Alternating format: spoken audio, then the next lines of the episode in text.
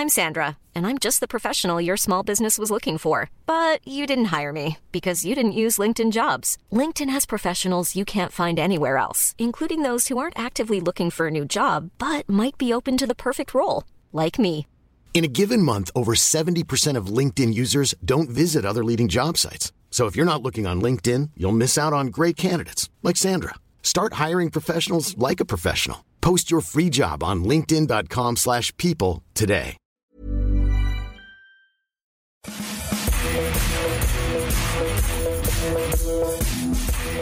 Bonjour à tous et bienvenue dans le FC Stream Team. Je suis Martin Mosnier. Je l'ai appelé ce matin à 9h sur le chemin d'Eurosport. Oui, bonjour Martin, tu tombes bien. Je suis en train de faire un petit pesto de courgettes après avoir lu le magazine de la ville de Clichy et j'ai appris plein de choses. Mais qui lit les magazines de sa ville? Alors non, je n'ai pas appelé mon grand-père ce matin, ni même mon père d'ailleurs, ni mon vieil oncle ou un quelconque ancêtre. Pourtant, au bout du fil, je l'imaginais en charentaise, petit velours, petit velours côtelé sur les épaules, avec télématin en fond sonore, le télé loisir sur la table de chevet avec la grille de mots croisés quasiment achevée. Puis, après avoir accroché, réunir tous les bons de réduction du Leclerc du coin avant d'aller faire ses courses, il n'y a pas de petites économies comme il dit, et de s'arrêter en route devant les chantiers de la ville avec les mains dans le dos. Je ne parle pas de Maxime Dupuis, qui a pourtant atteint l'âge canonique où on commence à ouvrir les boîtes de Scrabble et connaître tous les mots de trois lettres commençant par la lettre Y. Non, je parle bien de Cyril Morin. Bientôt trentenaire, en pleine force de l'âge. Cyril Morin, seul homme sur Terre capable de faire 4 foot dans la semaine et deux sorties de 10 bornes, mais aussi de convertir en ancien franc quand il va non pas faire ses courses, mais faire ses commissions. Cyril, c'est un vieillard coincé dans un corps de jeune homme. C'est Patrice Laffont né dans les années 90. C'est Maxime Dupuis avec des cheveux. Comment ça va Cyril? Et ne me réponds pas, on fait aller. Bah écoute, Martin, on fait aller. Euh, Non, mais c'est la pas possible. santé, ça va, donc à partir de là, euh, tout va bien. Mais pourquoi? Mais alors, est-ce que, je sais pas, est-ce que dans ta jeunesse, il y a eu une faille spatio-temporelle? Est-ce qu'il s'est passé quelque chose? Je sais pas, on t'a, t'as, vu quelque chose que tu ne devais pas voir? Je sais pas, qu'est-ce qui s'est passé? Non, écoute, euh, je sais pas, je, je prends ce que les, la vie a à m'offrir, Martin. Et euh, voilà, j'aime bien avoir ma petite routine, faire la cuisine, euh, faire mes petites courses et tout. euh, c'est comme ça. Mais pas- attends, parce que tes parents, ils te passaient pas de choupi quand t'étais gamin, ils te passaient les feux de l'amour ou ça- comment, comment ça se passe? Je, je ne comprends pas comment on peut avoir 29 ans et avoir des centres d'intérêt, à, à la fois une hygiène de vie, une vie, non, une vie, des centres d'intérêt si proches d'un homme de, allez, 70, 80 ans. Il y a, il y a quelque chose qui m'échappe, moi. Il y a vraiment quelque chose qui m'échappe. Bah, la beauté de la vie, c'est dans les grands écarts, Martin. Donc voilà, parfois Ah ouais, bah j'ai c'est- 80 ans, parfois j'en ai 20. euh, c'est comme ça. Ouais, euh, 20, je n'ai pas vu ça souvent, mais bon, bref. Passons. Bon, j'espère que tu vas bien, Cyril, parce que pour remplacer Maxime Dupuis, quand même, il faut être à la hauteur. Je vais essayer. Tu vas essayer. Trois sujets dans le FC Stream Team d'aujourd'hui. On vous rappelle donc que cette émission est à retrouver évidemment en podcast. On met, en podcast, on met le, le podcast en ligne le, le vendredi. Euh, et sinon, pour retrouver tous les meilleurs moments de cette émission, bah, vous pouvez venir sur eurosport.fr et vous verrez à la surprise générale que Cyril a plutôt le physique, euh, en tout cas quand on se situe au niveau de la tête, d'un jeune homme de, ouais, bah, un jeune homme de son âge. hein, ce qui est bon. En bas, c'est un peu plus compliqué. Effectivement, là, peut- ouais, il y a, y le petit ventre de 40 ans, quoi. on comprend le vieillard. Euh, trois sujets aujourd'hui, Cyril. Euh, on va démarrer par Kylian Mbappé. On va revenir sur le micmac, hein, tout ce qui s'est passé Ouais. depuis jeudi. Le Parisien qui annonce que la prolongation est sur la bonne voie. Sa mère qui dément bah, dans la foulée, à la fois sur Twitter puis sur Marca. On va essayer de démêler tout ça dans le premier sujet de ce FC Stream Team. Ensuite, Cyril, on, parlera pardon, de, bah, l'OM. Ouais. L'OM euh, va-t-il tout perdre? Euh, Il y a le peut-il, mais il y a aussi le va-t-il, car euh, l'OM a été éliminé jeudi en demi-finale de Ligue Europa Conférence. L'OM est sous pression avant le sprint final en Ligue 1, deuxième mais en sursis, avec Rennes et Monaco euh, en chasseur. Donc on essaiera de se pencher sur le cas de l'OM et sur cette saison paradoxale. Et on terminera avec euh, bah, la finale de la Ligue des Champions et avec en toile de fond cette course pour le Ballon d'Or. Ils sont trois, allez, deux voire trois, deux sur Karim Benzema et Sadio Mané, hein, qui concourent pour euh, la plus prestigieuse des, des récompenses individuelles. Tout se jouera peut-être à Saint-Denis hein, en fin mai, je crois que c'est le 26 ou 28, je ne sais plus. je me 28 souviens mai. plus. 28 mai. Euh, et peut-être aussi Mo Salah, hein, si jamais il marque un quintuplé, euh, que Liverpool fait le quadruplé. Voilà, donc, euh, donc on, on- on reviendra sur le débat de, de- de ce ballon d'or en, en fin d'émission et on se demandera si Karim Benzema est déjà le Ballon d'Or 2021 ou s'il reste des petites choses à jouer. C'est bon pour toi, Cyril? Ouais, petite précision, Martin euh, aussi. Euh, rappelez-vous que ce samedi, c'est la finale euh, de la Coupe de France, évidemment sur les antennes d'Eurosport. Et j'allais oublier. Martin, Martin est parti en vadrouille à Nice pour rencontrer Christophe Galtier, Julien Fournier, Andy Delors. Donc, il y a beaucoup de très belles interviews. On a eu aussi Ludovic Duchesne et Norman Staron qui ont rencontré Antoine Comboiré et Randall Colomboigny à Nantes. Donc, allez sur eurosport.fr car il y a beaucoup, beaucoup de contenu autour de cette finale à suivre, évidemment, sur Eurosport. Et à la fin de l'émission du FC Stream Team, on vous passera d'ailleurs un petit extrait de l'interview euh, réalisée euh, auprès de Christophe Galtier, qui reviendra notamment sur euh, bah, quel entraîneur il est. Il parlera notamment de, Pep Guardiola, de Didier Deschamps. Voilà. Donc rendez-vous en fin d'émission pour, pour ce petit extrait du long entretien que nous a accordé Christophe Galtier. Pour voir l'intégralité de cet entretien, ce sera à partir de minuit ce soir sur Eurosport. On y va Cyril? Allez, c'est parti. Allez, on va revenir sur le micmac Kylian Mbappé. Micmac, d'ailleurs il faut savoir que c'est Cyril hein, qui a eu euh, l'idée de ce titre, Micmac. Ça veut dire Micmac, là on est encore sur... Euh, je ne sais pas qui a moins de 30 ans et parle de Micmac à part, euh, à part Cyril Morin. Mais bon, bref. Euh, donc on va revenir sur le Micmac Kylian Mbappé.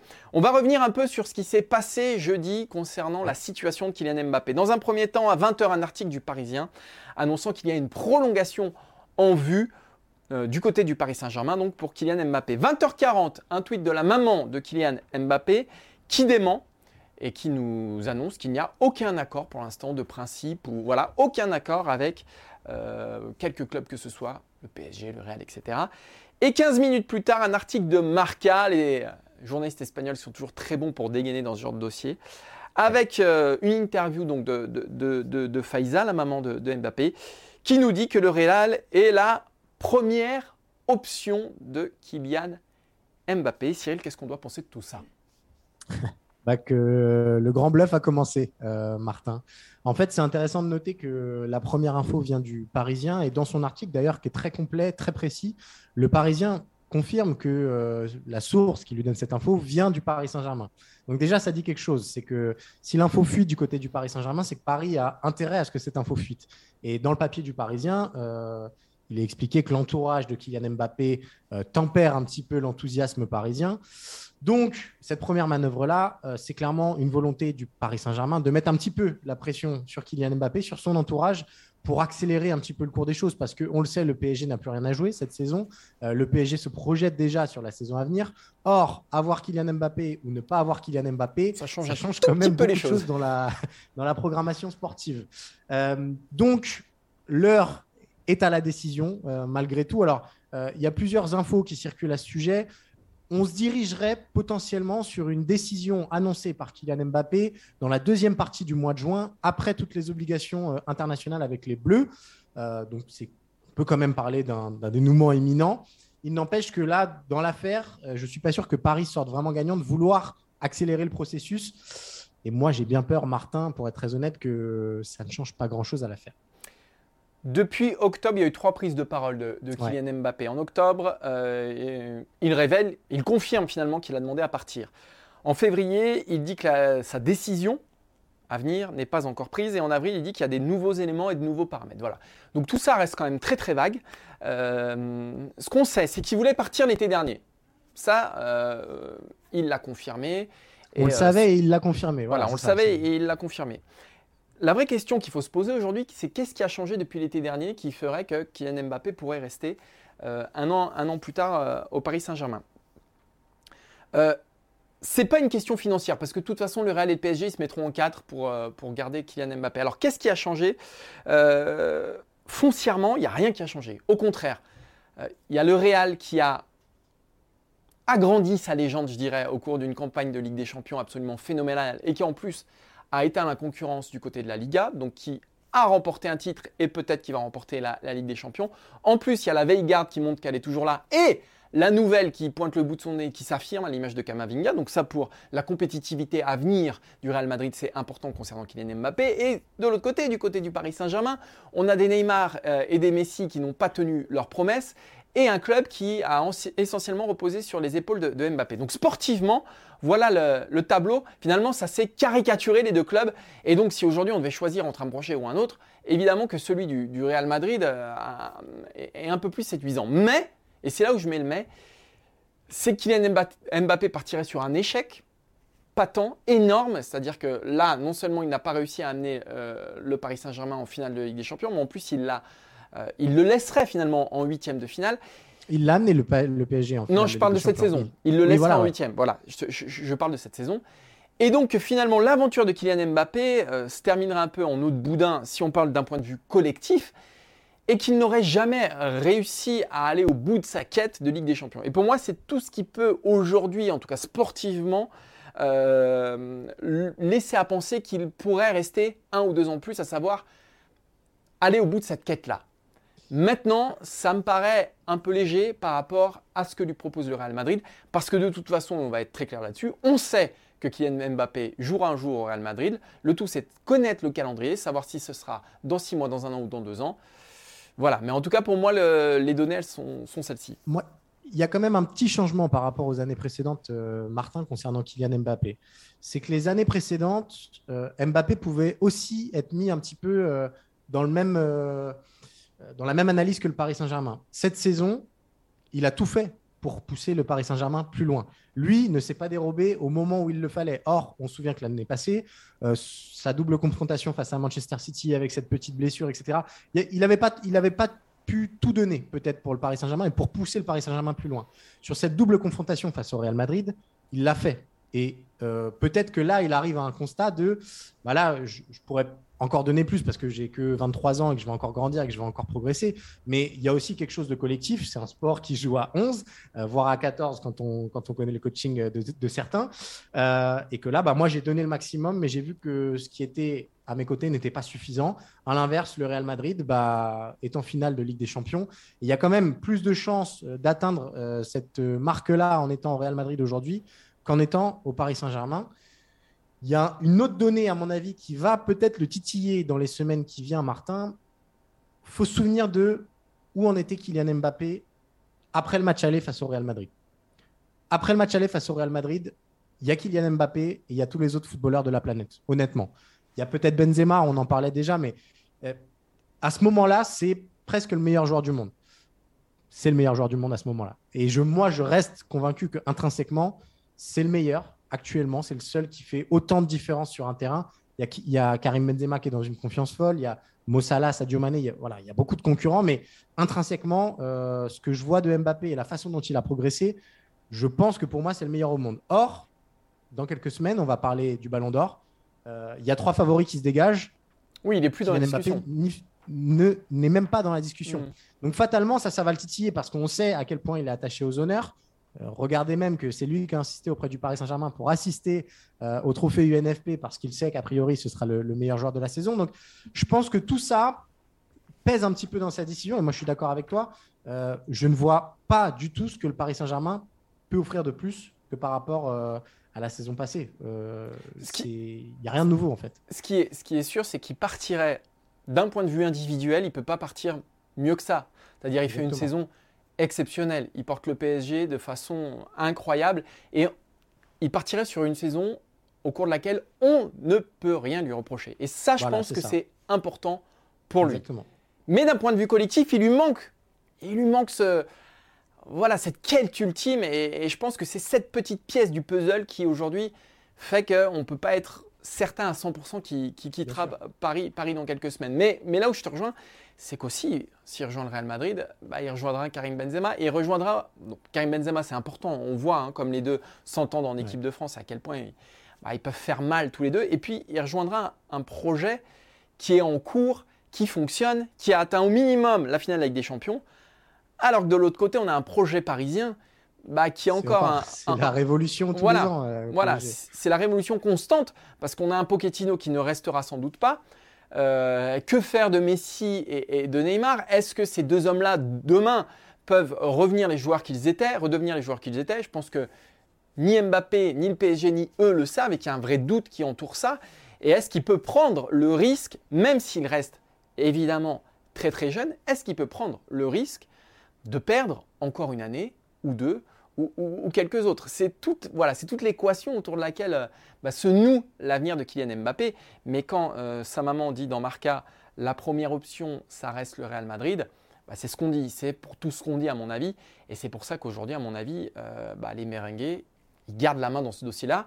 Ils restent d'ailleurs extrêmement confiants, si on en croit la presse espagnole, même s'il ne faut pas toujours croire la presse espagnole.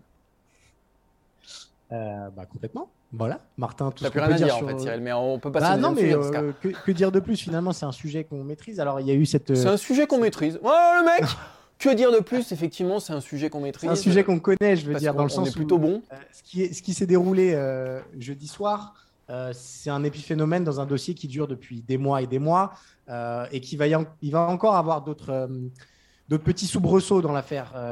au fond, pour le, pour le bien de tout le monde, ce serait bien quand même que ça se termine assez rapidement. Oui, puis je ne peux pas croire que ce qui va se passer dans le mois qui vient va influer sur la décision de Kylian Mbappé. Au fond, il n'y a rien qui va influer. Que le Real gagne ou ne gagne pas la Ligue des Champions, je ne suis pas sûr que ça change, ça change grand-chose pour Mbappé et pour le Real Madrid. Donc là, on est, on est peut-être sur les finalisations des derniers. Euh, voilà, je pense que Mbappé sait ce qu'il va faire, que peut-être il prend son temps pour mettre un petit peu la pression sur le club qui, veut qui, où il veut aller mais je ne peux pas croire que sa décision évolue dans les, dans les semaines qui viennent. Tout est joué déjà, sauf une finale du Ligue des Champions, mais qui foncièrement ne change pas grand-chose.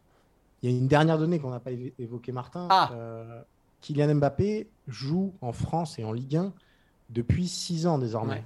6 euh, années complètes. Il y a les 5 ans avec le Paris Saint-Germain et l'année avec euh, l'AS Monaco. ça fait, allez, grosso modo, 4 ans qu'il la domine de la tête et des épaules ça aussi, je pense que ça va rentrer un moment en ligne de compte parce que la Ligue des Champions, ok, on en parlera beaucoup et on en parlera toujours beaucoup, mais euh, le train-train quotidien et euh, ce qui s'est passé en, Ligue 1 cette saison, je pense qu'il n'est pas de nature à le, pousser à rester. Voilà, il, a aussi fait le tour de la question et pour lui, footballistiquement et humainement parlant, c'est peut-être le moment aussi de, de découvrir d'autres choses et un autre championnat qui collera, quoi qu'il arrive, à ses qualités. Allez, on va passer au deuxième sujet, Cyril. Et on va parler de l'Olympique de Marseille. L'Olympique de Marseille qui a bah, tout perdu hier en, Ligue Europa Conférence. Incapable de marquer le moindre but face au Feyenoord Rotterdam. Éliminé donc en demi-finale de la compétition. Quelques jours seulement après avoir perdu 3-0 au Vélodrome face à l'Olympique lyonnais dans un match qui aurait quasiment pu lui assurer sa qualification pour la Ligue des Champions pour la saison prochaine. Bref, Marseille désormais est à portée de fusil de Rennes et de Monaco qui ne sont qu'à 3 points de la deuxième place, directement qualificative donc pour la C1 l'an prochain. Marseille n'est plus euh, en position de gagner une Coupe d'Europe cette saison. Bref, la question elle est simple pour cette fin de saison. Est-ce que l'OM, Cyril Morin, va tout perdre? Bah, Tous les signaux sont au rouge, en tout cas, euh, à l'heure actuelle. Alors, euh, cette équipe, elle est vraiment bizarre finalement. Elle est très, moi je la trouve illisible cette équipe de l'Olympique de Marseille cette saison euh, parce qu'il y a des, phases où elle est presque injouable. Souvenez-vous de son début de saison hyper enthousiasmant. Au cœur du printemps, elle enchaîne les victoires. Et puis il y a des moments de gros doutes et bah, de, de, questionnement presque tactico-philosophique où on voit pas bien où, veut en venir cet OM. on est en plein dedans actuellement. Tu l'as dit, la semaine qui vient de s'écouler a fait très mal euh, à la troupe de, de Jorge Sampaoli. Et les dynamiques, bah, clairement, euh, le, le, vent souffle pas dans le dos de l'Olympique de Marseille actuellement. On va expliquer ici aussi que Dimitri Payet, le meilleur joueur de l'Olympique de Marseille cette saison, devrait manquer la fin de saison et donc les derniers matchs euh, décisifs avec un calendrier qui est franchement compliqué pour l'OM. Alors il y a ce déplacement à Lorient qui, a priori, pourrait leur sourire, mais ensuite il y a un enchaînement Rennes à l'extérieur, Strasbourg à domicile, qui n'est pas le plus simple à gérer. Euh, et honnêtement, il va falloir être très très fort euh, dans les têtes, surtout euh, pour, pour, se relever de ce qui s'est passé cette semaine à Marseille. Et de ce qu'on a vu cette saison, je ne suis pas sûr que ce soit la qualité première de, de cette équipe. Tu as effleuré pour moi le sujet principal, c'est-à-dire qu'au-delà du calendrier qui est vraiment compliqué, au-delà de la dynamique qui effectivement peut et on l'a déjà vu cette saison, plonger ce collectif dans, un doute énorme. Pour moi, le principal obstacle de cette fin de saison, c'est l'absence de Dimitri Payet. Et on l'a vu hier. Euh, on a vu que sans lui, cet OM manquait cruellement d'imagination. Alors Feyenoord a très bien défendu, mais enfin Feyenoord, euh, ce serait quel niveau en Ligue 1 Je ne sais pas si ça jouerait les places européennes en, Ligue 1 par exemple. Et hier, ils se sont fracassés les dents. Ils ont même été incapables de mettre une quelconque pression sur le but adverse, d'enchaîner les occasions. Alors, il y, a plein de facteurs, mais je pense que l'absence, enfin, la sortie prématurée de Payet prive l'OM à la fois de son meilleur joueur, de son meneur de jeu, de celui capable bah, d'amener le lion, de, de lui finalement, de, de, faire jouer ce, collectif-là. Mais Payet, il incarne aussi cette équipe dans le leadership, alors sur, en dehors du terrain. Et quand tu vois ton capitaine sortir en boitant, euh, soutenu par euh, ton kiné, euh, avec une tête de 6 pieds de long sur, sur, ton, sur ton banc de touche, je ne suis pas sûr que ça mobilise les énergies. Et toute la fin de saison sera comme ça pour l'Olympique de Marseille. J'ai très très très très très peur pour Marseille parce que euh, Dimitri Payet ne foulera plus les pelouses jusqu'à la fin de saison. Euh, euh, Monaco, Rennes ne sont pas aussi dépendants d'un joueur. Alors, il y a Paris évidemment avec Mbappé, mais Marseille vraiment. Alors, même si Dimitri Payet a été inconstant depuis le début de saison, mais finalement, comme cette équipe-là, les coups de pied arrêtés, la frappe face au, au PAOK Salonique, tous ces trucs-là, enfin, je veux dire, il est essentiel. Et je pense que c'est cette absence, moi, qui me fait le plus craindre pour la fin de saison de l'Olympique de Marseille, même si tu l'as très bien dit, le calendrier est infernal et que la dynamique, elle est catastrophique. Pour, prolonger ce que tu dis, Martin, le, vrai problème de cette OM depuis euh, allez, le mois d'octobre, euh, c'est l'aspect offensif des choses. C'est une équipe euh, qui avait commencé tambour battant, dans le sillage d'un Dimitri Payet intenable en tout début de saison. C'est une équipe qui a marqué 20 buts de moins que Rennes, je crois voilà, donc euh, ça dit quelque chose. C'est-à-dire que c'est une équipe qui euh, a débuté très fort, euh, porté par un Payet incroyable. Et à partir du moment où Dimitri Payet, on le sait, c'est un joueur qui a des qui a des performances un petit peu sinusoïdales, qui monte très très haut, mais qui parfois disparaît un petit peu de la circulation. Cette saison, il y a eu des matchs comme ça et personne n'a su prendre la suite. Et bah, sans lui, on se demande bien ce que Jorge Sampaoli va encore essayer d'inventer.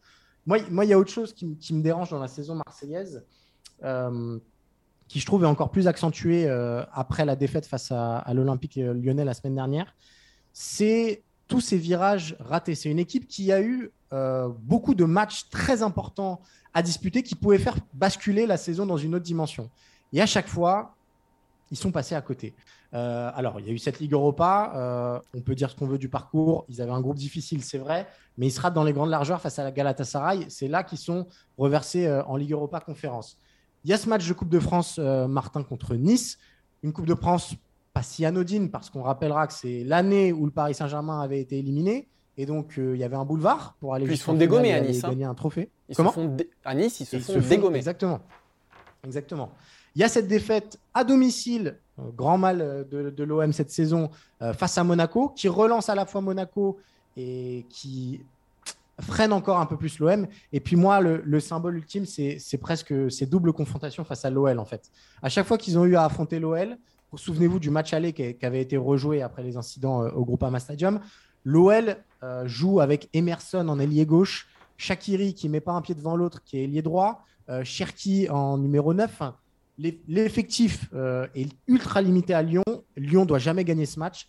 Marseille mène et Marseille abandonne le match et Lyon le gagne. Et ce match retour où, si l'OM gagne, ils mettent tout le monde à 6 points et grosso modo, ouais, trois journées ils sont tranquilles pour la fin de saison.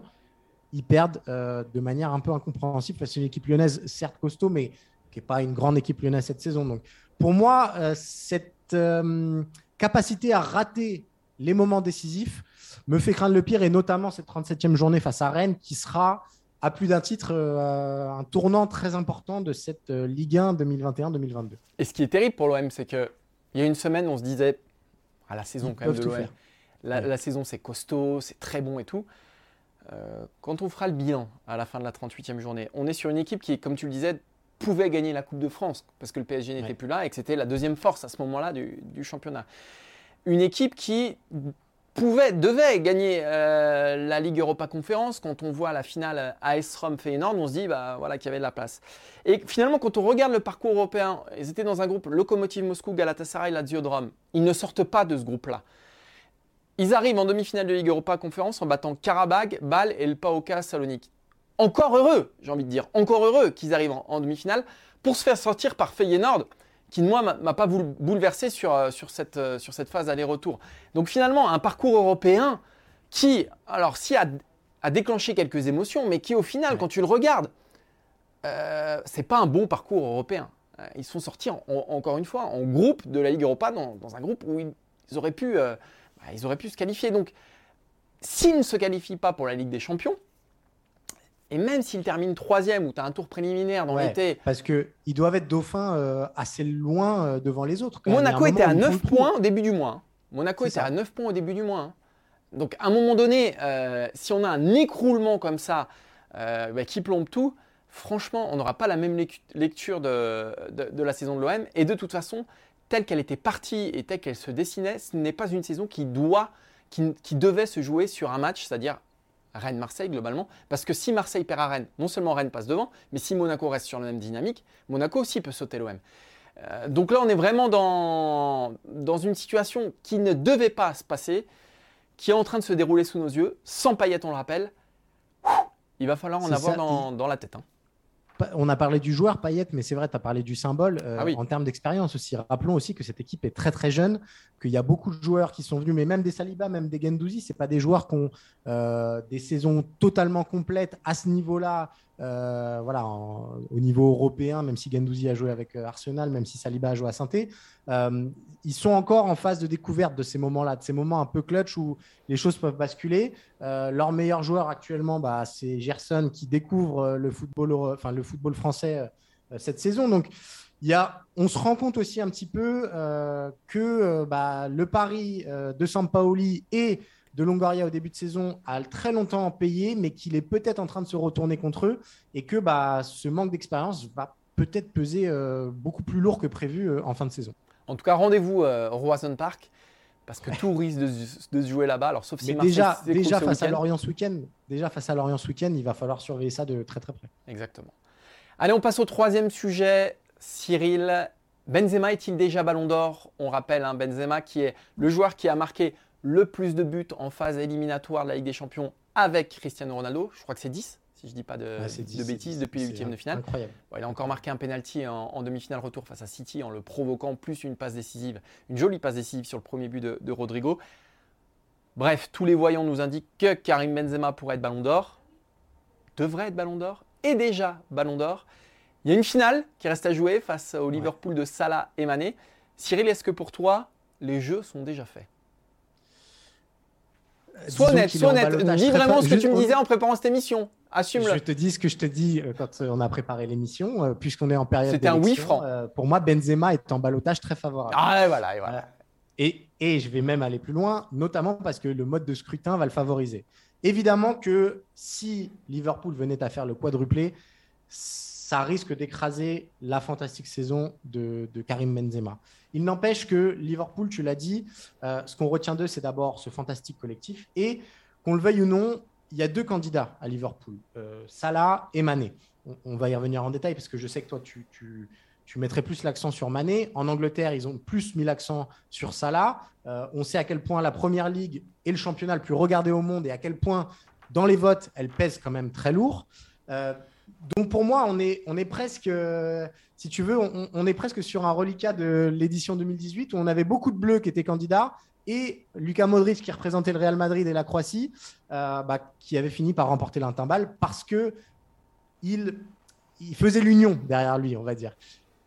À mes yeux, euh, les limites de la candidature de Salah et de Mané qui sont ultra légitimes et encore plus s'il y a le quadruplé, bah, elles sont là. C'est qu'il va y avoir une dispersion des voix fatale euh, aux deux. Il y en a qui vont voter Mané en 1, Salah en 2. Euh, enfin, il va y avoir un, souci. Et Karim Benzema, de par sa saison, quoi qu'il arrive, il sera dans quasiment tous les classements des votants.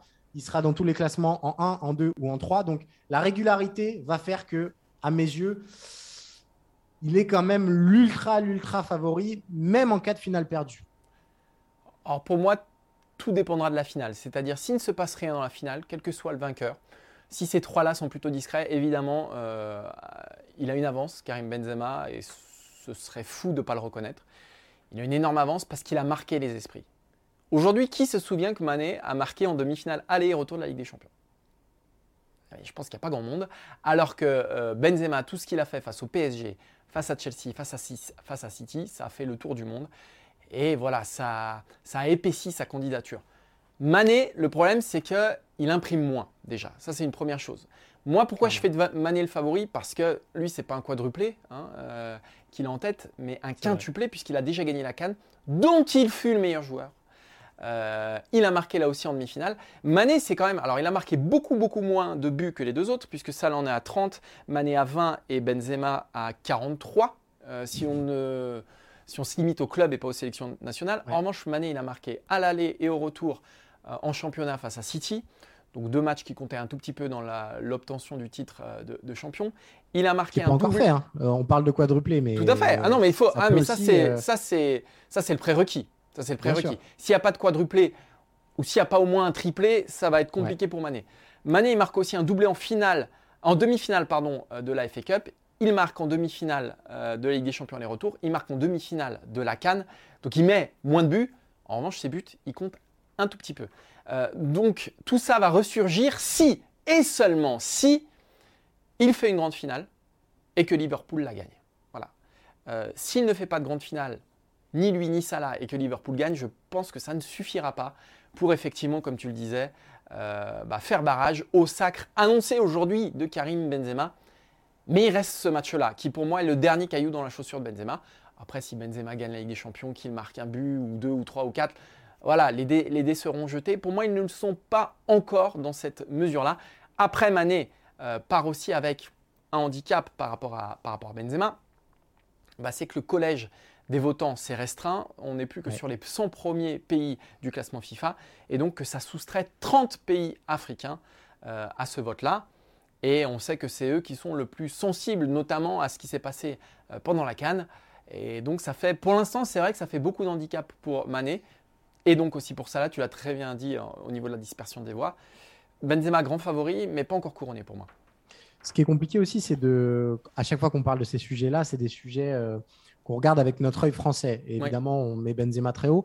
Euh, on s'était amusé il y a quelques semaines à, aller voir un correspondant en Angleterre dans, l'émission Tour d'Europe, Mathieu Faury de, de, RMC, qui nous avait expliqué que, grosso modo, en Angleterre, on mettait Salah devant Mané euh, dans la course, euh, vous savez, les, fameux bookmakers, on le mettait devant euh, dans la course au Ballon d'Or. Donc ça dit aussi l'influence qu'a cette première ligue aux yeux des Anglais, évidemment, mais aussi de, manière globale. Donc on a beaucoup parlé de Mané, je suis d'accord avec toi, de par ses états de service, s'il y a ce quadruplé-là, il pourrait être le favori, mais Salah pèse très très très très lourd et le titre que lui, ont remis les journalistes anglais de meilleurs joueurs de, la saison.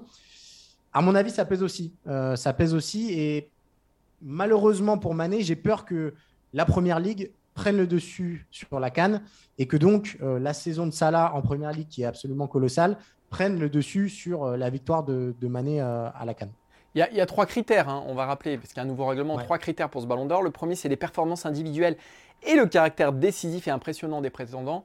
Et là, Benzema, il écrase tout parce que sa campagne en Ligue des Champions, elle est, j'allais dire unique. Allez, il y a peut-être Ronaldo euh, qui, a déjà fait ça. Et, on, parle de, on parle de quadruplé. Il y aurait un, petit doublé plutôt sympa euh, pour Benzema aussi. Exactement.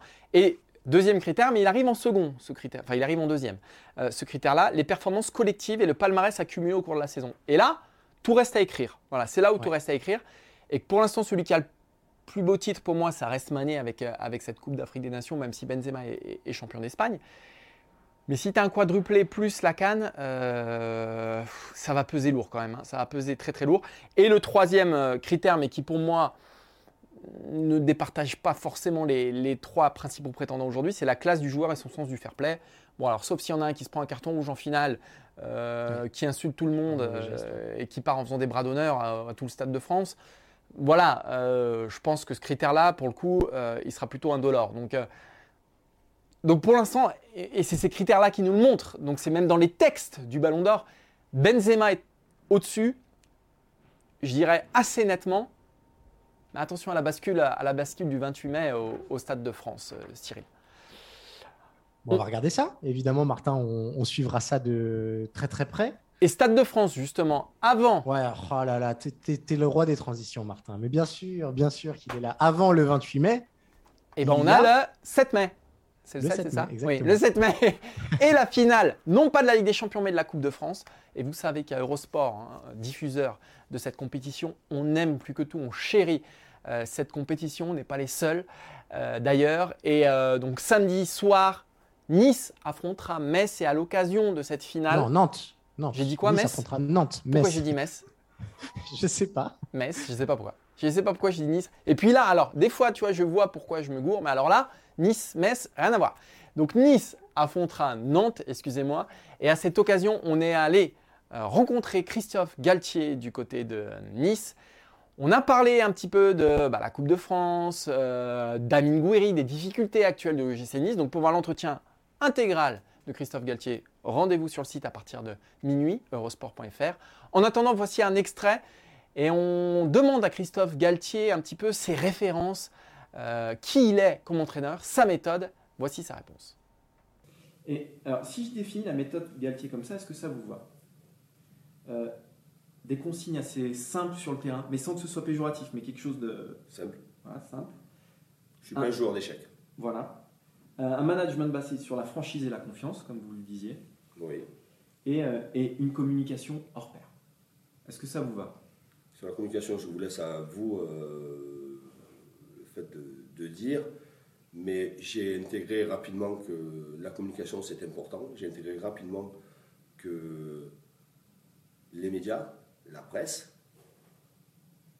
euh, il faut en faire des partenaires plutôt que des ennemis. Euh, je suis à la fois très direct avec les, avec les gens. J'aime quand les gens sont directs. Il faut simplement euh, toujours ne pas dépasser les limites, être dans la correction mais on peut être dans la controverse, ne pas être d'accord. Et, Dieu sait qu'il y a beaucoup de gens qui ne sont pas d'accord euh, avec moi, mais je me nourris aussi de cela. Ensuite, euh, sur euh, mon management, oui, l'humain. L'humain. Et sur le jeu. Sur le jeu. Parce qu'on a du mal à définir une empreinte tactique très claire. Alors 4-4-2, oui, mais il y a certains entraîneurs entraîneurs qui jouent sans attaquant, mais c'est des dogmatiques. Voilà, Ouais, je ne suis pas un dogmatique. Voilà. Je suis un pragmatique. Voilà, vous vous rangez dans cette catégorie-là. Oui, oui, je suis dans cette catégorie-là. Euh, j'ai beaucoup regardé, euh, beaucoup, beaucoup, beaucoup regardé euh, Sir Alex Ferguson quand il était à Manchester United. C'est votre référence aujourd'hui? Il fait partie, évidemment, de, mes références. Sir Alex Ferguson, il y a eu la grande période de, de José Mourinho il y a eu, il y a la grande période, il y a Carlo Ancelotti. Euh, je suis, euh, vous avez Klopp en ce moment. Je suis convaincu que Pep Guardiola est un très très grand entraîneur. On ne pourrait pas dire le, contraire. Mais je ne suis pas là-dedans. Je ne suis pas un joueur d'échecs. Et en termes de référence, on en a une très belle en France. C'est Didier Deschamps. C'est votre référence aujourd'hui? Ça doit, être la, ça doit être la référence des entraîneurs français. Mais c'est vrai que vous faites, bah, quand vous parlez du management, lui, il est très là-dedans aussi. Oui, il est, là-dedans, il, est, euh, euh, il a beaucoup de vécu, il a eu beaucoup de vécu en tant que joueur, il a un parcours incroyable en tant, en, tant qu'entraîneur. Euh, il sait aussi, et il le montre avec l'équipe de France, hein, Didier, l'équipe de France était un 4-4-2 ou un 4-3. Là, aujourd'hui, par rapport aux éléments qu'il a et les associations qu'il souhaite faire sur un plan offensif, il a redistribué les cartes et, s'est orienté vers une autre animation. Mais c'est être très pragmatique par rapport aux joueurs que vous avez à disposition. Voilà Cyril euh, pour euh, Nice-Nantes. Donc rendez-vous sur Eurosport samedi, finale de la Coupe de France. Un trophée, un beau trophée. Et on est content. Alors, voilà, quand Paris écrase tout, c'est très bien aussi, mais on est content quand même que ça sourit une autre équipe, que ce soit Nice ou Nantes, deux, beaux clubs de, Ligue 1. Donc rendez-vous samedi sur Eurosport pour, euh, pour euh, vivre. On a même la Gambardella avant, hein, l'intégralité de, cette rencontre-là, l'intégralité de cette soirée. Merci Cyril, tu as été, as été très bon. Hein. Bah merci Martin, moi je vais retourner à, à mon tricot, évidemment. Voilà, les, de, points de, rester dans la thématique. Exactement. Euh, alors, tu vois, j'allais, mais je peux même pas enchaîner sur le tricot parce que j'ai tellement pas la technique. non, mais je m'y suis pas encore mis. Je vais, juste aller cuisiner. Quelque chose me dit que ça va pas tarder quand même. Euh, ça va pas tarder. Change bien ton dentier ce soir, tu sais, hein. Polydent dans le euh, dans le verre d'eau, voilà. et puis, et puis on se donne rendez-vous bientôt. La semaine prochaine, je crois que c'est retour de Maxime Dupuis, le patron revient et quand le patron revient, tout le monde s'écarte. C'est comme ça. Euh, bon week-end, Cyril. parce que je crois que tu pars Merci en week-end. Martin. Bon week-end à vous tous. Voilà. Tu pars euh, où en week-end? Dans quelle euh, maison de repos? Dans quel EHPAD? Et bah merci Anne aussi à la Real, merci Marco Popovic au visuel et rendez-vous la semaine prochaine pour un nouveau numéro du FC Stream Team. Ciao